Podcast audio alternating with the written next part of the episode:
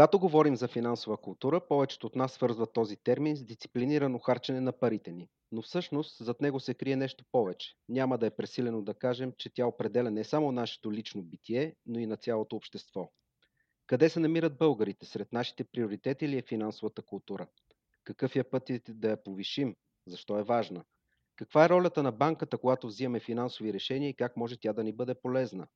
В подкаста Финкултура, който днес БГ реализира в партньорство с Unicredit Bullbank, ще дадем много отговори по темата, която трябва да бъде поставена постоянно на дневен ред. В първото издание ще разговаряме с Виктория Блажева, първи вице-президент на Unicredit Bullbank.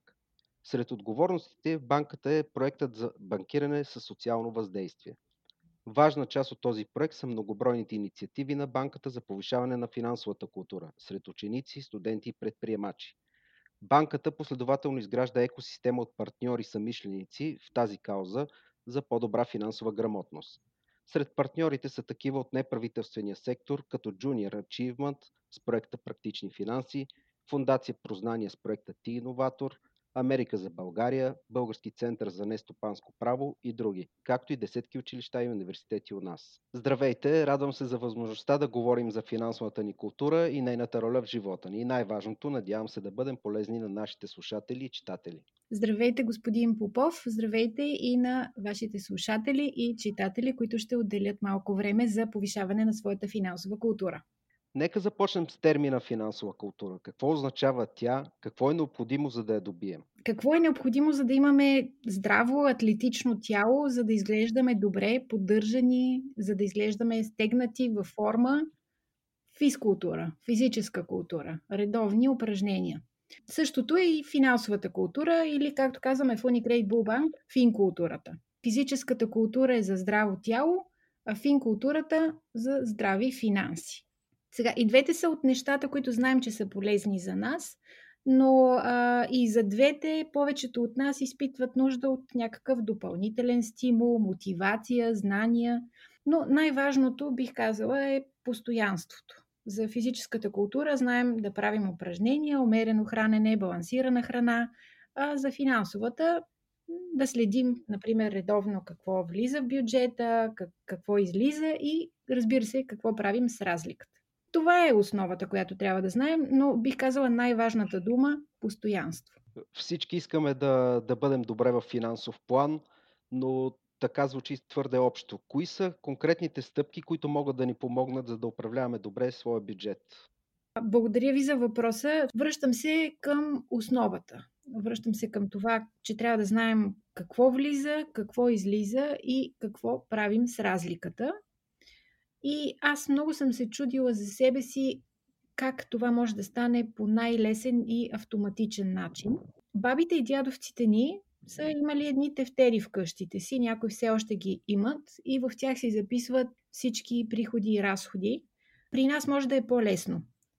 Нямате нужда от нищо повече от един телефон и едно мобилно банкиране. Свалете си което пожелаете мобилно банкиране. Аз лично ползвам Bullbank Mobile, но наистина което и да вземете ще ви свърши работа. Това е моят портфел, телефона ми и аз от няколко години нямам друг портфел. С какво ни е полезен този портфел? Хубавото е, че каквото похарчим и платим с телефона, то автоматично се записва. Ма не се изисква абсолютно никакво усилие да ходим до тефтера, да вкарваме в друго приложение. Аз съм пробвала с Excel, пробвала съм с а, тетрадка, нищо не работеше. А, а в случая всичко е на едно място и е автоматично. Картата ми е вкарана в телефона си и карта вече не нося. Така че всеки месец всъщност мога да огледам в историята на плащания за какво съм си дала парите и да видя къде точно са отишли от тези 20 лева, за които всеки се чуди, нали, къде отидоха тези мои 20, 20 лева. Така че сваляте едно мобилно приложение по избор и правите първата си крачка, а тя е да погледнете в очите за какво точно отиват парите ви всеки месец. И ако позволите едно второ нещо, което също е много лесно да се направи, можете да си свалите една безплатна книга, електронна книга, казва се Наръчник за здрави финанси, тайните на финансовото благополучие. Може да гугълнете, пишете Наръчник за здрави финанси. Написана е книгата от банкери на много разбираем език и в нея има много лесни и ценни за изпълнение съвети, точно с конкретни стъпки, основата на управлението на личните финанси. Казвате чрез телефона си, но все още има много хора, които пък не се доверяват толкова на така новите технологии за управлението на парите си. На тях какво ще ги посъветват?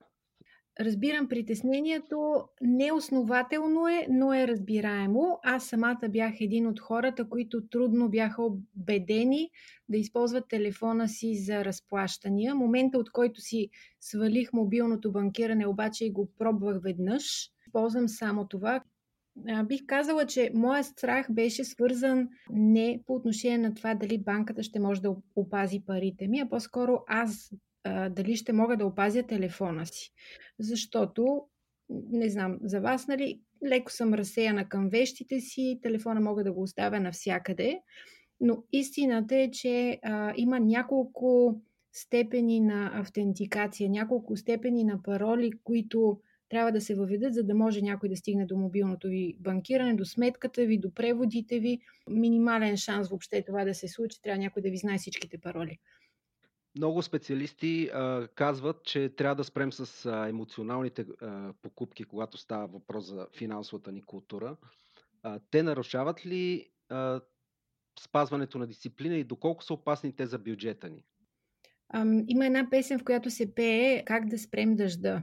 Ами, не можем да спрем дъжда. Така не можем да спрем и емоционалните покупки, според мен. А, но знаете ли защо е така? Защото всъщност 95% от покупките ни са емоционални. Защо го казвам? Проучване на Харвард показва, че 95% от решенията ни за покупки са подсъзнателни. 95%. Това е доста голям процент. Точно така е, да. Затова и маркетолозите знаят, че е по-добре да влияят на подсъзнанието ни, на емоциите, и затова рекламите са, влияят на емоциите, а не на трезвата мисъл. И едно от доказателствата, между другото, за това проучване е, че се оказва, че хората, чието мозък е повреден в частите, където са емоциите, не могат да вземат решения. Та, така, голяма част от покупките ни всъщност са на база на емоции, но а, моля ви, не бързайте да обвинявате големите компании, рекламодателите, че са виновни за нашите емоционални покупки а, всъщност влияят ни не само рекламите, влияе ни и колата на съседа, и, и, и роклята на колежката, и чантата на този или онзи инфлуенсър. Така че важното е да осъзнаем, че голяма част от нашите решения са подсъзнателни и дори може да не са свързани с някаква конкретна нужда, а по-скоро трябва да търсим истинската причина, за, защо искаме нещо. Ако позволите да ви дам един пример, много конкретен. А, спомняте си, миналата година изчезна туалетната хартия, нали така? Да, и не само в България. така, много хора се презапасиха, но това не беше, защото ще да ходят повече до туалетна, нали така? Всъщност, всъщност хората пазаруваха от страх, пазаруваха от, на английски се казва fear of missing out, FOMO, бизнеса на цели индустрии, на бързата мода, например, са базирани на този емоционален страх, че може да изпуснем нещо.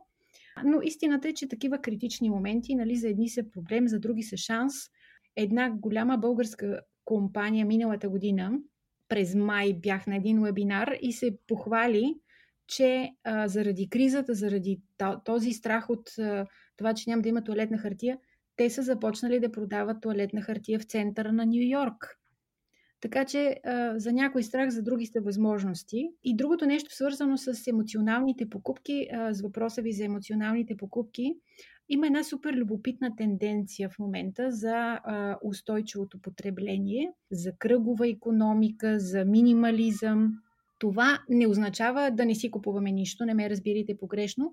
По-скоро означава да взимаме осъзнати решения, кои са важните неща, които да си купим и ще слушаме много по тази тема и то от младите хора ще започне този разговор. Ще се търсят по-устойчиви, по-природосъобразни, качествени неща, а, а не еднодневки. Да. Ние българите обичаме да се хвалим, че харчим повече, отколкото получаваме. Но много често тези дупки, които се получават между доходите и разходите ни, се запълват с допълнително кредитиране. Какви са вашите съвети за да не изпаднем в подобна дългова спирала? Позволете ми да се върна на, на, на аналогията с балансираното хранене и здравото тяло. Просто не трябва да прекаляваме. Това е. А, всъщност, ако позволите да ви споделя, българите реално не са твърде задлъжнели. Наскоро гледах едно сравнение с другите страни в Европа и по данни от преди около година, година и половина, данните са на економически анализи на Unicredit, Заемите на домакинствата към брутния вътрешен продукт в България е, процент е бил 23%, а това е далече под нивата от Западна Европа. Например, Австрия 49%, Италия 41%, Великобритания 83%. Сега, въпросът е за какво ползваме заемите, които вземаме. Това е, ако, ако ползваме средствата, например, за развиване на нов бизнес, това би създавало стойност, би създавало нови работни места. И аз се надявам, че а, това ще се случва все повече и повече. Виждаме много предприемчиви хора. Има в България. Ако пък е само за консумация, честно казвам, това също е окей, защото то вдига потреблението, а сега имаме нужда от вдигане на потреблението и дай Боже това да се случи в, в нашата економика. Но когато ме питате за, за харченето и харченето повече, отколкото получаваме, винаги е подходящ момент обаче да направим следното нещо, да прегледаме разходите, които имаме. Какво може да направим? Да си помислим дали има нещо, което може да отпадне или да се предоговори. Например, ако имате два кредита, можете да посетите банката си и да се опитате да ги обедините в един, така че да плащате една вноска. Или пък дали случайно през месеца не плащате някакъв абонамент, от който може да се освободите. Аз, аз, например, имам абонамент за Netflix, който не съм ползвала поне два месеца. Значи трябва да направя нещо, за да се за да освободя тези разходи. А, най-вероятно всеки месец в сметката ви влизат и излизат пари, да кажем, че получавате парите си в края на месеца, какво правите с нея? Плащате сметки, харчите и каквото остане държите за всеки случай. Обаче, ако го правите по този начин, а, това не е добре за спестяванията ви. Защо? Защото по-добрият вариант е, още когато получите заплатата около 5 и 10 или 10%, каквито възможности имате, а, да ги спестите. И това може да се случи в а, някакъв вид спестовен план – който инвестира, пълнителна сметка за страховка, възможностите са, са много. Връщам ви по-рано в разговора, когато казахте, че българите са по-малко задлъжняли на фона на голяма част от европейските страни. Mm-hmm. На какво се дължи това? На финансова култура или по-скоро на народопсихология? По-скоро на народопсихология. А, има много изследвания, които показват нивата на финансова култура. Гледах наскоро едно, което показва финансовата култура в цяла Европа с светове. По-светло-синьото, малко по-слаба финансова култура в сравнение с останалите и колкото по-тъмно синьо ставаше, така беше визуализирано проучването, толкова повече в тази държава има финанс... по-висока финансова култура на хората. И истината е, че колкото по-на юг се отиваше в Европа, толкова повече изсветляваше синьото. От една година насам прекарваме по-голямата си част от времето в къщи. Пазарува се все повече онлайн. Какви са рисковете за бюджета ни? Може би мнозина се сблъскват за първи път с подобно пазаруване и това крие своите рискове от преразход. Mm-hmm. Повече ли харчим, когато нямаме физически досик с продукта? Да, добър въпрос. Аз самата си го задавам често, седейки вкъщи вечер и разглеждайки сайтове за онлайн пазаруване. Ами, в днешните условия на повече време, вероятността да увеличим онлайн пазаруването е голяма, още повече, когато има и затворени магазини, а на теб ти трябва нещо. Случвало ми се, предполагам и на вас, да поръчате нещо онлайн и след това да съжалявате, защото не сте сигурни, че имате нужда от а, тази покупка, но знаете пък, че имаме възможност да върнем. А, така че не, не е голяма беда да получим нещо и след това да го върнем на, на производителя, ако не ни трябва. Но един съвет, който бих могла да ви дам, Не знам дали сте чували за 30-дневното правило. А, между другото, този съвет също е от наръчника за здрави финанси, който ви препоръчах да погледнете в интернет напълно безплатно и да си го свалите. И 30-дневното правило казва, следващия път, когато ви се прииска да си поръчате нещо, сложете покупката в количката и забравете за нея в продължение на 30 дни. Ако след този период все, иск, все още искате да купите продукта, направете го, защото ще знаете, че вече, сте, вече е било обмислен избор, а не е било покупка силно емоционална под влияние на някакви други фактори. Така... 30 дни не е ли твърде много като период? Наистина може да забравим въобще, че сме поръчвали подобен продукт? Ами, вие може да забравите, обаче компанията със сигурност няма да забрави ще ви потърси някъде из социалните медии или в мейла ви. Може да сте сигурни, че няма да ви забравят. Да. Ако искате поне две седмици, нали, може да стане 15-дневното правило. Да. Когато говорим за онлайн пазаруването, със сигурност идва и другия момент, сигурността на разплащането. Mm-hmm. Вие какви препоръки бихте дали на хората, за да се чувстват сигурни? Откъде да пазаруват, как да пазаруват? Да. Аз. Твърде, извинявам се, твърде много и ние като медия всекидневно съобщаваме за излъгани хора, които са поръчали от някакви фейсбук страници, от някакви онлайн магазини, които така или иначе не ми им доставят стоката или пък доставят нещо, което е различно от поръченото. Mm-hmm. Продължавайте да го правите, защото така създавате и в нас усещането, че се следят тези неща и освен това помагате на, на, на хората, на мен, на всеки да, да се предпазим от някакви опити за измами. А, вижте, здравите финанси изискват и доза предпазливост. Никога вие и аз няма да си вземем портфела и да си го захвърлим някъде, да не знаем какво се случва с него, да го оставим отворен на спирката, а, а често може да се случи, когато ползваме дигитален портфел, да не полагаме такава голяма грижа. И затова казвам, добре е да ползваме удобствата на дигиталните канали за разговори, за сърфиране, за банкиране, но също така и да правим някакви, поне да правим някакви стъпки, в които да опазим и себе си, и семейството си, и финансите си. Мога да ви дам няколко примера. Примерно, ползвайте повече от една парола за различните си профили в интернет. Това е, е, е една от препоръките, които даваме в наръчника за здрави финанси. Между другото, цялата трета част е посветена точно на как да се предпазим в интернет, в дигиталната среда. Да, ползвайте повече от една парола в различните си профили в интернет. Другото нещо е, много важно, не се хващайте на фишинг съобщения. Ма всеки от нас получава фишинг съобщения какво може да правите? Ми да проверявате кой ви праща съобщението. Мейловете то, често уж приличат на, на някакви официални уважавани институции, но реално като се загледате, виждате, че не са от тях. А, обичайно в такива фишинг съобщения пише, че получателя спешно трябва да влезе в профила си да актуализира някакви данни, има супер спешно. И трябва да запомним всички да знаем, че банката никога няма да поиска по мейла да си споделим парола или пин на карта. Никога, никога. И всяко съобщение, което ви кара да правите нещо такова, това е, това е фишинг. А, също така, между другото, аз говорих за мобилното. Всъщност с мобилното имаме 24-7 възможност да следим разходите си. Той е винаги с нас, защото знаем, телефона ни е сраснал сраснат с ръката. Мобилното е винаги с нас и винаги може да ни сигнализира, ако има някаква подозрителна транзакция.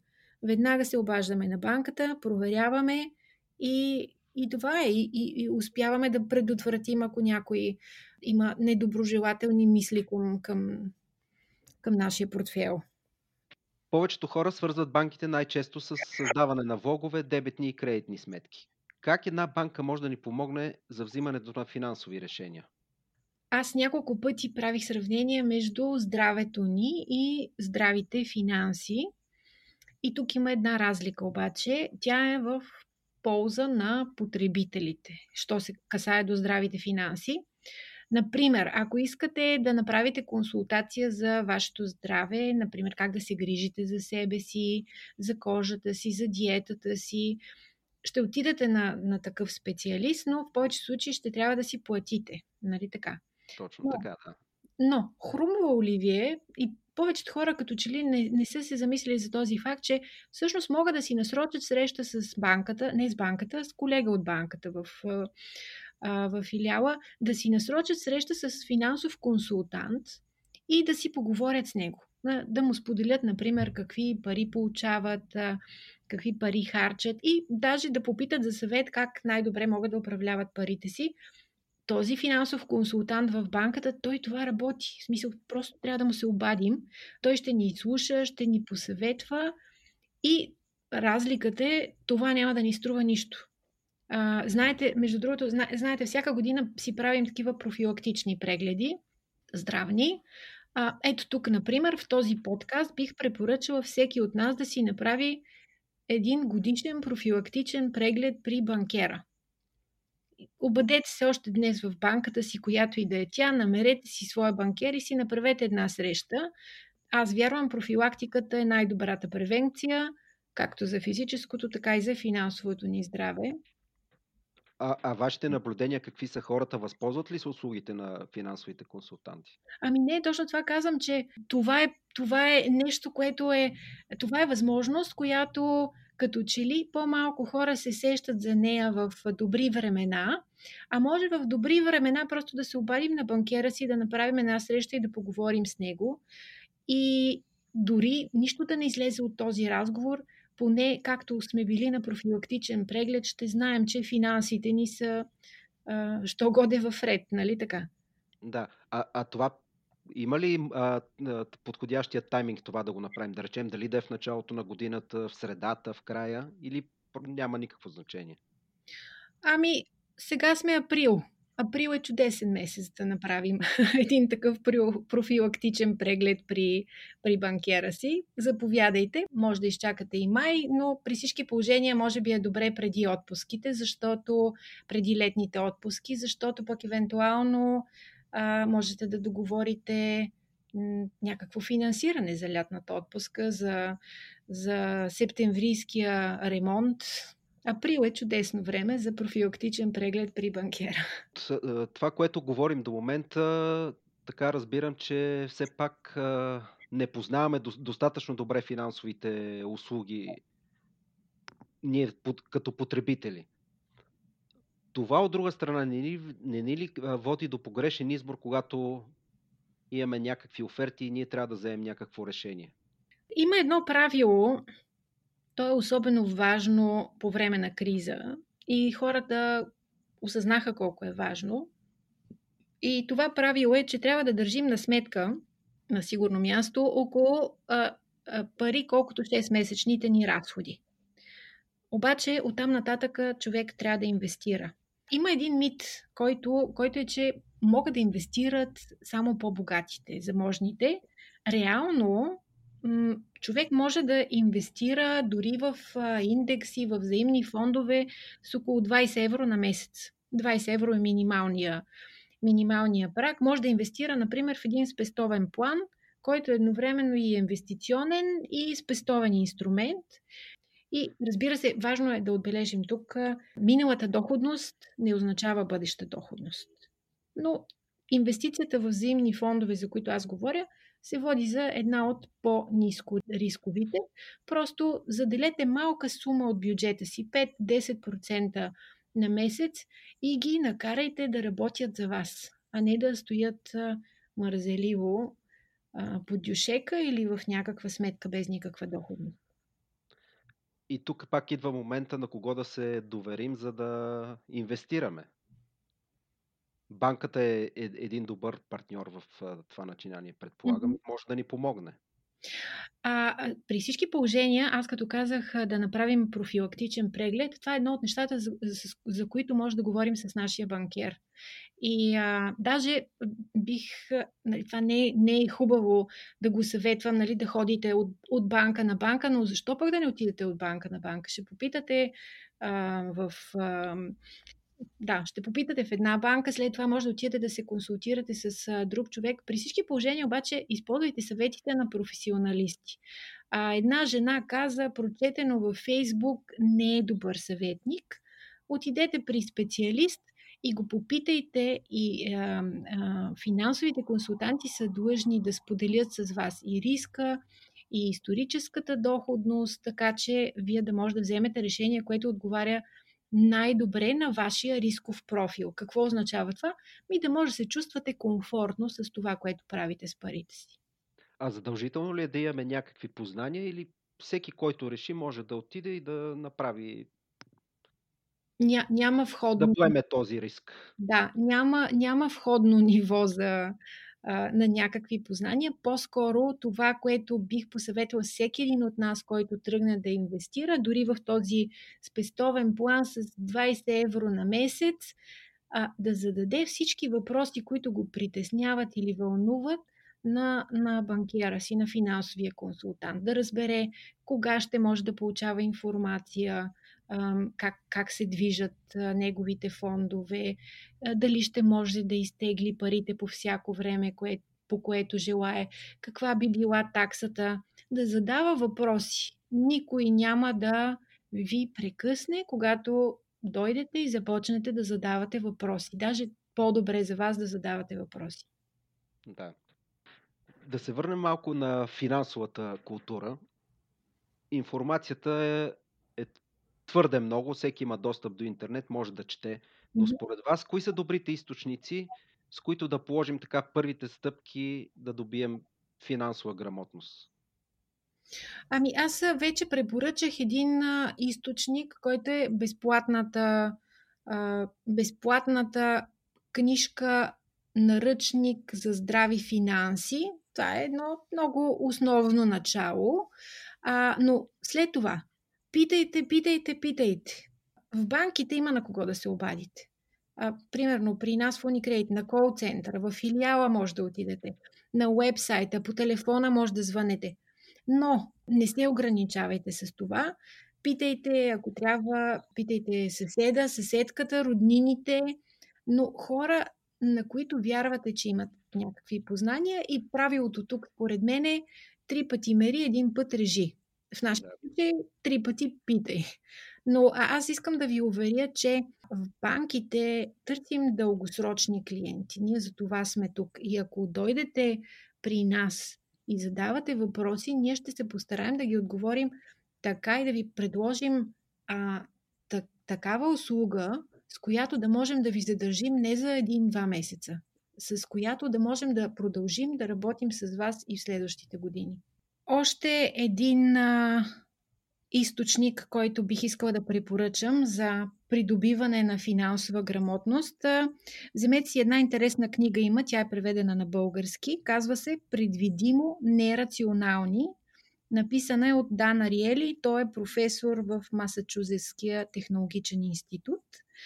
Книгата разказва за това, защо аспирина от 50 цента е по-ефективен от същия аспирин за 1 цент или защо обикновено се оказва, че плащаме твърде много, когато ни казват, че нещо е безплатно.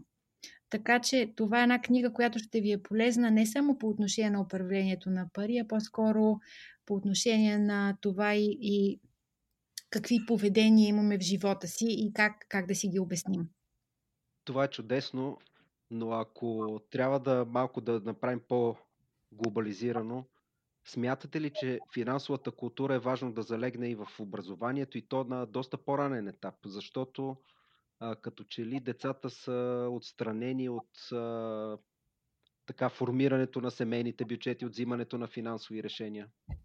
И в крайна сметка те излизат малко неподготвени. Аз а, имам две деца, едното е на 20, другото е на 17 и всъщност а, осъзнавам, че тяхната финансова култура не е на добро ниво и основната вина е в мен, разбира се, но пък и ни, самото училище не ги е подготвило за подобни неща. Аз не бих, не бих казала, че трябва да се самообвиняват и който и да било. Всъщност, това, което трябва да осъзнаем, че ако искаме децата ни да са отговорни и да им дадем още един полезен инструмент да се справят в живота, е хубаво още от малки да са на масата на разговорите за семейния бюджет. А, например, за по-големите покупки, които правим и те да участват в вземането на решение. Честно казано, колкото и да се опитваме да пестим родителите, ако децата не, не ценят стоиността на парите, ще изпи, изпитваме големи затруднения да поддържаме здрав бюджет. И за това смятам, че е важно в подходящ момент да сме откровени с тях, наистина с какви средства разполага семейството. Дори сега да, сме, да не сме в най-доброто си финансово състояние, това ще помогне на децата да изградим в тях навици. И те така ще могат да управляват бюджет по-добре в бъдеще.